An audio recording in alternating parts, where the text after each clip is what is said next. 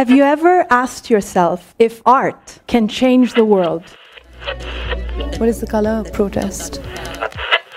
As indigenous people, our existence is our resistance. On today's show, Reprogramming the Root, I tapped into the world of two friends that are committed to real radical change. My conversations with Indigenous leader Frankie Orona and Indian artist Shilo Shiv Suleman came down to one thing. We have to reprogram the way we think and call out the systems that keep us separated from Earth. So I guess you may be wondering what an Indigenous leader has in common with an Indian artist, right? Well, have a listen. I'm your host, Shilpi Chhotray, and this is People Over Plastic. So, I was thinking about how to approach this episode, the last episode of the year. The time right now, holidays, family, but also an incredible amount of mindless consumerism and shopping and big business and Amazon. There's gotta be something we can do in terms of systemic change and addressing where all this destruction begins. When I got on the phone with Frankie, I had to get right to the point. Even with all of the incredible stuff he does, he has the courage to call out the systems that keep us in these cycles of harm. And he also has a tangible solution. Here's what he has to say from San Antonio, Texas.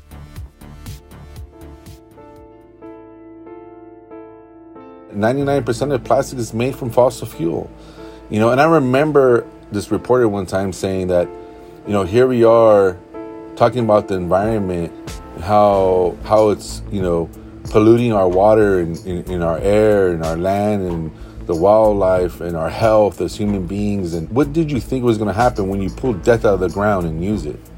And I was like, wow, man, that's pretty powerful. I remember an elder coming from Alaska saying, you know, there's going to be a day that comes where we're going to pay more for a gallon of water than a gallon of gas. The water shouldn't be commodified. The corporate world will never give the right solutions to our water crisis or protecting what's in the best interest of all human beings, you know, because they're all about profits and they're always going to put profits before the people. And we need we need to hold them accountable. And plastics is a very very huge issue uh, because of how much it pollutes the land, the air, our health, the, the, the communities that it affects. Those those POC communities, those you know the, the, the individuals that have to live with it every day, and you know we need to be able to come together to stand up against it. So, when we talk about getting at the root cause, how do we address where it all begins? What are the questions we need to be asking? Who's funding the pipelines? Who's funding the projects? Who's funding the companies? Who's funding Energy Transfer Partner? Who's funding all these pipelines and not just the pipelines, but the infrastructures, the desal plants, the the uh, export terminals, onshore, offshore, the greenwashing that's happening. Find out who those companies are and, and hold them accountable defunding from the banks and defunding from the other you know corporations that help these larger companies is a huge advantage to to the fight against uh, fossil fuel. And Frankie, who are these banks? Like Chase and Wells Fargo? Yeah, JP Morgan's a big part of it. Wells Fargo, Chase. Yeah, Chase. I mean, we, we had a whole event back in 2019 with JP Morgan. Stop funding fossil fuels! Defund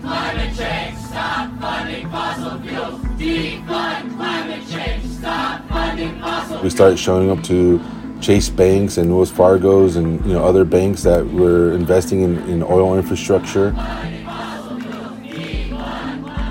If it's not the big banks, you know, where can people put their money? Like, I've heard this term credit union. I feel like I need to take this step. You know, we moved away from. I think. I th- think at the time we had Capital One, and before that, I think we had Chase. But then we moved to Capital One, and then we found out Capital One was a part of some of the funding. So then we ended up, you know, with the with the smaller San Antonio bank. You look at where they're putting their money. Where's their investments? You know, where, you know, who are they working with? What I love about this is that everybody can do it. Take a Saturday afternoon, banks are open on Saturdays, and make the switch. Because we absolutely have to get beyond, okay, I brought my canvas bag. I'm not going to get the straw. Like, okay, do that, but let's get to the infrastructure like you talk about, and anybody can do it. We need to force the 1%, the, those corporations that dictate what society becomes dependent on, force them to make the changes because then at that time the, the the change will be so drastic, so large that we will make some drastic change for a better, healthier future for our kids. So it's a matter of forcing the one percent, those corporations, to stop pushing uh, what they know um, is a failing system in itself. Well, it's it continues this colonial attitude, like exploiting, exploiting, exploiting. We're never going to be able to reprogram the way we operate in society unless they are put in their place. You know, we literally have to deprogram ourselves from what society has convinced us is okay to reprogram ourselves with some of the older teachings and the older ways of surviving and living and thriving um, in a more healthier, sustainable way. I would love to hear more about those teachings and, you know, how you were raised. My father uh, was raised here and born here. I grew up with my Chumash and Tama communities and and uh, and uh, elders. Because I had the opportunity to spend a lot of time in, in different communities. Talk to me about the cultural fabric in your community and the people and your loved ones that you're surrounded by. They think of Texas and they think, oh, there's not very many Native people in Texas. The history of Texas is very, very different to compared to many other states when it comes to the you know the Native community because of you know what our people here in Texas have gone through. We trace our family back to the like 1800s, and um, so I came here learning a lot about um, our family and the genealogy. Where we were able to trace it, trace our family here to, to the late 1700s, uh, early 1800s. Here's a little bit of background on Frankie. He is the executive director of the Society of Native Nations, which was founded by a small group of Native people in Texas. And what they do is work on a wide range of issues, including water protection, refugee rights, helping the unhoused, climate change, petrochemicals, and plastic. The organization works with indigenous communities not only in the US, but Mexico and South America as well. We actually have a small cultural center in El Salvador uh, where we have about 22 small little students and they're learning the Pipil Nahua dialect. Yeah, they're learning the language and at the same time being taught about environmentalism. They're, you know, they're over there protecting the monkeys in the forests from uh, infrastructure, uh, from companies here in the United States. I've always had deep respect for indigenous communities because to me, your folks in so many ways have been the original environmental activists because it's so innate to you and you speak very beautifully about this and I'd love for our listeners to hear from you. So what I tell people is that, you know, environment the, the words in the context of environmentalism and activism is a part of our culture and a part of our spirituality and way of life long before those words even existed because the elders have taught us to leave a place better than the way that we found it. So our next generation, our children, and our children's children have something to look forward to, a healthy environment, uh, not just to survive, but to thrive in. And we nurture it and we, you know, help to preserve it um, so that way they have something to look forward to and not dread. Well, let's talk about when things are in disequilibrium, right? And you are one of the most prominent figures from the indigenous community really speaking up around plastic pollution and petrochemicals and I'm so grateful for your voice. Because, you know, the corporate greed and the corporate mentality some like to say, oh, you know, let's talk about historical trauma. And, and I say, no, it's not historical trauma because that means that it was left in history and it's not because it still exists today. It just looks different with different approaches and uh, different tactics. And, you know, it's still happening today. And, and plastics is part of that. I'm going to take a second here and interject because what Frankie goes into next on fracking is really important. It's the backbone of all of this destruction. Imagine a bunch of dominoes lined up. The first tile to fall is fracking. The last is your plastic cup, your straw, your bag. So when you're talking about the fracking, and their fracking is is the is the beginning root of it all, right? Because you're, you're pulling that debt out of the ground, and you're putting it into these pipelines, and the pipelines are running all across our lands and our backyards, and our, under our children's schools, and through our rivers and our waters, and you know, damaging everything in sight. It's it's not if, it's when it's going to break or contaminate. You know, we see it all the time. The, the catastrophic events you see throughout Texas, throughout California, throughout the country, and throughout the world, they're all interconnected. Just think about the communities that they run through. You know, they're predominantly always POC communities. And I think what's startling and disheartening to me is your land was stolen, full stop. Your land continues to get toxic facilities planted on them. Yet you're so dedicated to reprogramming the way we coexist with Mother Earth. Where I find the hope, where I find the inspiration and, and the young people that are speaking up now today are, you know, the world being more aware of climate change and, and the issues that impact all of us. Being on this webinar this morning with, with these college students, things like that inspire me and make me so happy to see so many young people standing up and addressing these issues and they're being invited to the table. We talk about this a lot at People Over Plastic is not only having a seat at the table but really creating those spaces in the first place.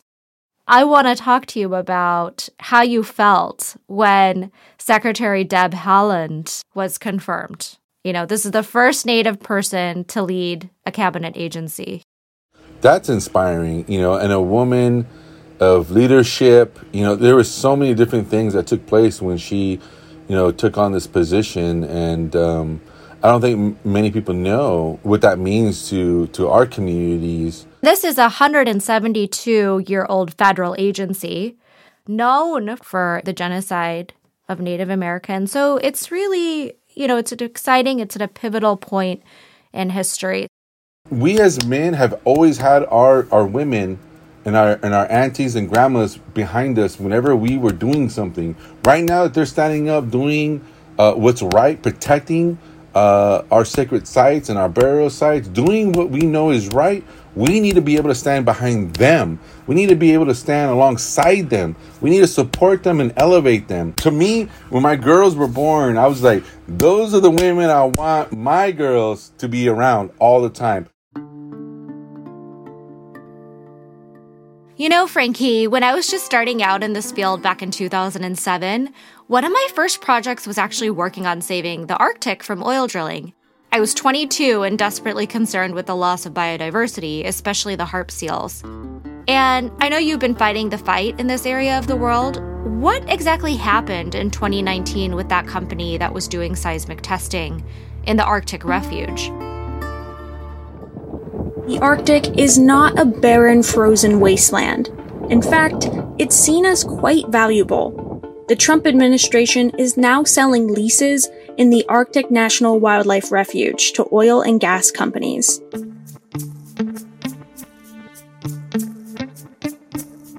We showed up, we protested, we you know, walked into their office, we asked for accountability, we asked them to stay away from the Arctic refuge and it was kind of a small win because they ended up pulling out their contract. And why was the Arctic Refuge so important to the indigenous community there in particular? Well, they wanted to do some more drilling in the Arctic Refuge where the calving grounds are for the caribou, and which is a very sacred place to to the people of Alaska, you know, the indigenous people, because a lot of them survive off the hunting of the caribou that's how they still survive today because it's so expensive to buy groceries in Alaska and to survive in Alaska. It's a sacred place because that's where the caribou go to give to give birth to the calves. And so then it was then at that moment that I realized, you know, you can affect these bigger corporations um, in other ways by affecting their money so, what's your sense of how everyday people can be better allies to Indigenous communities? All we're asking is that society step up to the plate and acknowledge the true history of what has happened to the original people of this land so that way the healing can begin. And I think that if we can just get to a point where we understand, like when we say like land back, I always tell people we don't own, we're not saying we physically want the land back. When we say give me my land back, it's not saying that we want to own it. We're saying it like in a sense of endearment. Like, give me my mother, give me my father, give me my children, give me my loved ones back.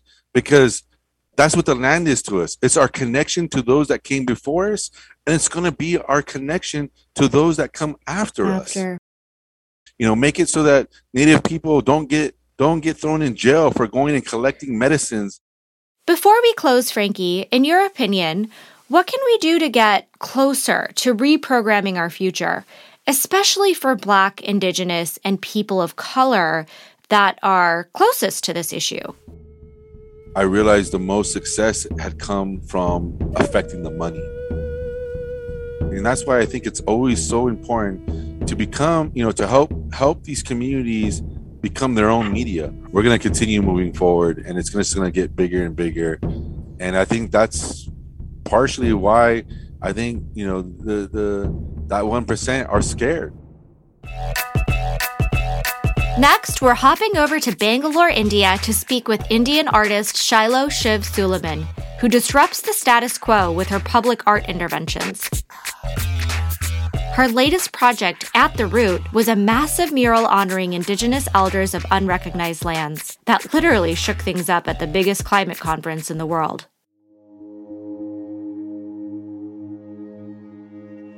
I guess my own story begins actually at a moment of fear. When my mother found herself a single mom responsible for two kids with no idea kind of how to raise them and so she began to paint. In her late 30s she began to paint as a both as a financial as well as an emotional backbone for um, her. And um, i often say that beauty saved me um, because mm. beauty really became into um, not only a, a, way for us to be able to nourish and sustain ourselves, but also for a way for us to heal and transform. And even though it started off from this space of uh, fear, what's beautiful about any kind of artistic process is that it is a form of emotional alchemy. So mm-hmm. both mine and my mother's worlds transformed completely into the glorious, magico realist universe that we now inhabit. You live in Bangalore, India, and I've always been so drawn to it because my home state is it's a little bit more conservative. so, um, Bangalore being this sort of like booming metropolis, I want to know if the next generation of young Indians are responsive to your work because it is quite provocative in a generally conservative culture the youth in India, including myself, are aching, we're seeking, we're thirsty. You know, um, mm. we find ourselves in a very interesting position where, on one hand, a lot of the archaic traditions um, of previous generations no longer serve us. But on the other hand, the only solution or the only alternative that we see is a very white, very globalized, very colonized identity. Mm-hmm. So I think for a lot of young people, when they see work like mine, it represents a contemporary Indian identity that can draw from the wells of the ancient um, and and reclaim what does uh, serve us, while simultaneously um, standing strong for a future that none of our ancestors could ever dream of. What is the color of protest? What is the shape of your gentle body as it learns to heal itself again and again? How do you really embody that spirit and that energy? Beauty saves, um, and it continues to save me every day. And I think there's a great value in making the invisible visible, be it uh, stories of uh, waste pickers in Delhi, like the project that we worked on together, and um, mm you know, having kind of used art as a very conscious tool uh, in my own healing process when I was much younger, I have no doubt in its ability to be able to heal um, communities that we work with as well. We work with communities that are often the most invisible, you know, people that, that no one is speaking yes. about, people that no one is seeing. And we make them visible through these huge public monuments that we make, these huge murals that we make. Um, you know, so like most recently, uh, we just painted with indigenous communities at COP26 in Glasgow. The COP26 summit in Glasgow revealed huge global divides on tackling climate change. Scientists say the pledges to cut emissions and preserve our planet don't go far enough. Let's take a second to talk about COP26, also known as the United Nations Climate Change Conference, that took place just a couple months ago. It happens to be the biggest climate conference in the world, but the thing about COP is that it's romanticized as a savior for fixing the climate catastrophe. In reality, what most people may not know is it's also sponsored by corporations like Unilever, a major global producer of plastic that's fueling the climate crisis. I guess what I'm trying to say is the negotiations and the narrative of world leaders coming together to solve this global crisis is still being run by the man, meaning people that have no real understanding of what's happening on the ground to communities that are most impacted.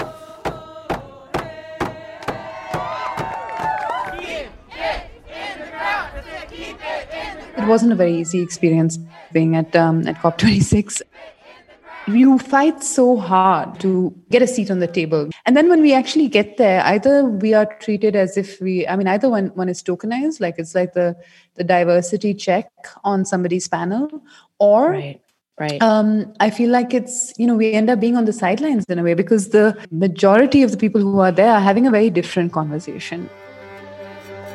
Carbon pricing is one of the most effective and cheapest ways to get there the industries have to commit, have to commit seriously. Commitments. Commitments. Party commitments and non party commitments. All those promises. Promises. Party commitments. Commitments. Commitments. Have to commit, have to commit seriously. We have the most magnificent global capital markets we ever imagined.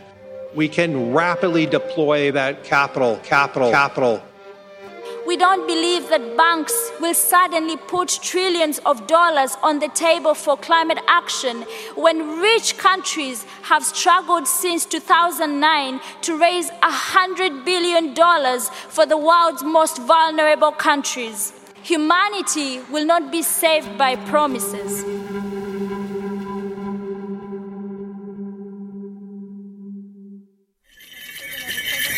Whether from Ecuador, Chile, or Canada, Indigenous people here at COP26 say they are united in the ways their communities are being devastated by climate change, and they want the world to know.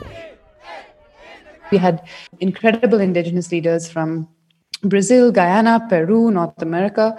And while, you know, in their own nations, they would be pretty high up like they would be the the presidents and prime ministers of their own nations mm, their nations mm. continue to be unrecognized uh, their lands mm. continue to be taken uh, the waters continue to be polluted and COP26, in all honesty, felt like it was a little bit of like a like a boardroom, like a business yeah. agreement.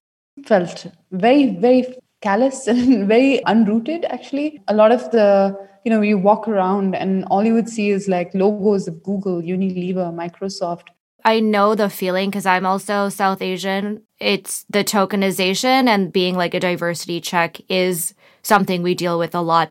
Let's face it, all the leaders, quote unquote, are white men from the global north with ties to corporation and industry.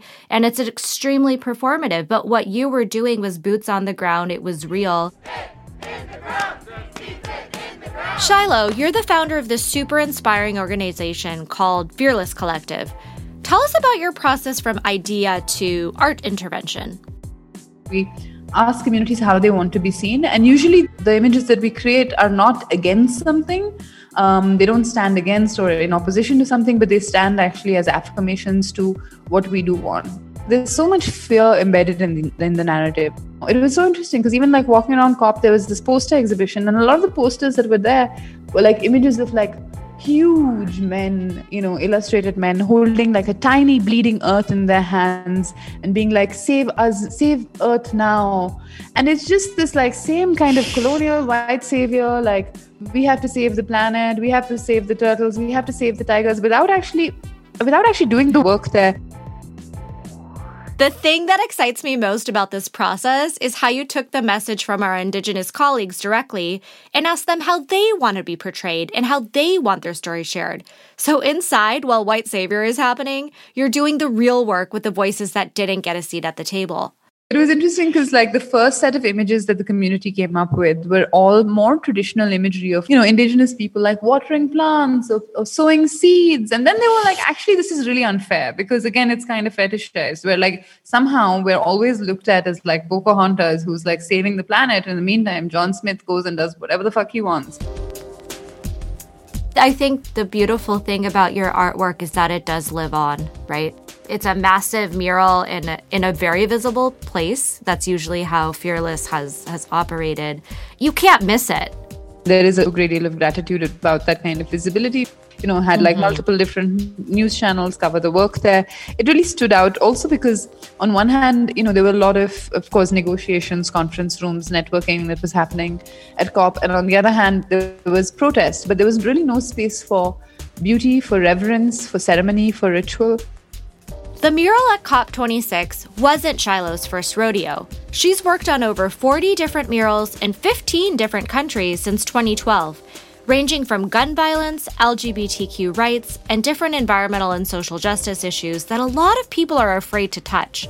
Out of all the countries you've been to, what has been the most game changing project for you in terms of how you look at the world? the project that we did last year at Shaheen Bagh for me was just very close to home because I'm half Mhm. Hindu, half Muslim, and and I, I believe India is half Hindu and half Muslim, and ha- you know many other things as well. And um, right now, with a very fundamentalist government, there's a very certain Indian identity, a a very Hindu Yes. um, identity.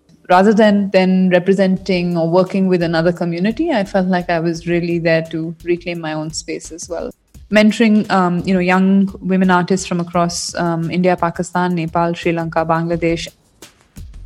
even since I've met you, you've become this celebrity icon in a way in India. And I, I have honestly, I've been a little bit concerned with the fundamentalist perspectives rising. What's the energy like in Bangalore right now? You know, when when it does come to the protest, it does get quite quite heavy, um, and always, Mhm. especially in terms of environmental activism, Bangalore's always kind of been uh, on top of its game in that sense. India has been splintered um, not only by colonization but also by all of its own oppressions um, that came before it, and so the caste system was is, was an archaic system that was put into place in order to be able to segregate labor. But eventually, it became into um, a way that people were discriminated against. What, from your perspective, is the missing link to get people to care? I believe that the missing link is love. Maybe we do need new stories that that make us feel a sense of reverence to the earth or a sense of wonder to the earth because I feel mm. like that's another missing link right now, particularly when it comes to plastic, particularly when it comes to environmental issues. The conversations, like I said, either are coming from a space of negotiation or resistance, and in between all of that, there needs to be a space for wonder and there needs to be a space for biophilia, love. Before we close, I think it would be really exciting for our listeners to hear about your recent auction with Sotheby's, where you sold a wearable brass sculpture called Temple. It was definitely a magical experience because, as you know, spaces like Sotheby's, they are completely colonial institutions. And, you know, those sorts of institutions have amassed wealth by taking from spaces like India, Africa, Egypt, and placing them inside glass boxes and selling them for millions of dollars. Um, those were not commodities. Like our gods were not commodities. Our bowls, our our jewelry, our utensils, weapons, they were not commodities. It's unbelievable where we are right now, both in terms of social as well as environmental issues. Like it, it is a burning moment, and um, so we need to kind of form a force of love, a counter force of love. Frankie's brilliant efforts in cutting the funding source to pipelines inspired me to talk about a recent policy win in Washington state. You see, the Washington bill mandates minimum post consumer recycled content for certain products in order to reduce the demand for new plastic or virgin plastic. Okay, let me tell you what it means and why this is so cool. We do not want new plastic. We don't want it. We know that it comes from fossil fuels, and as we learned, it's so harmful and resource intensive. What this means in Washington is less products will be made from new plastic and minimize the amount of single use plastic in our lives. And that's our show. You know, when we started People Over Plastic, it was about giving deep gratitude to the BIPOC communities working tirelessly on the ground that are misrepresented and underrepresented. And it was about people that had enough sense about these lived experience, being BIPOC themselves, to be able to tell those stories in a way that was most authentic to them. Shilo and Frankie don't even know each other, but they are fighting against the same systems that keep many communities of color and indigenous voices silenced. Learn more about them in our show notes. We hope you enjoyed listening to the show and are looking forward to a restful holiday break. Stay tuned for our last episode of season one, airing in the new year. Don't forget to subscribe and follow us on Instagram and Twitter at PeopleXPlastic. See you in 2022.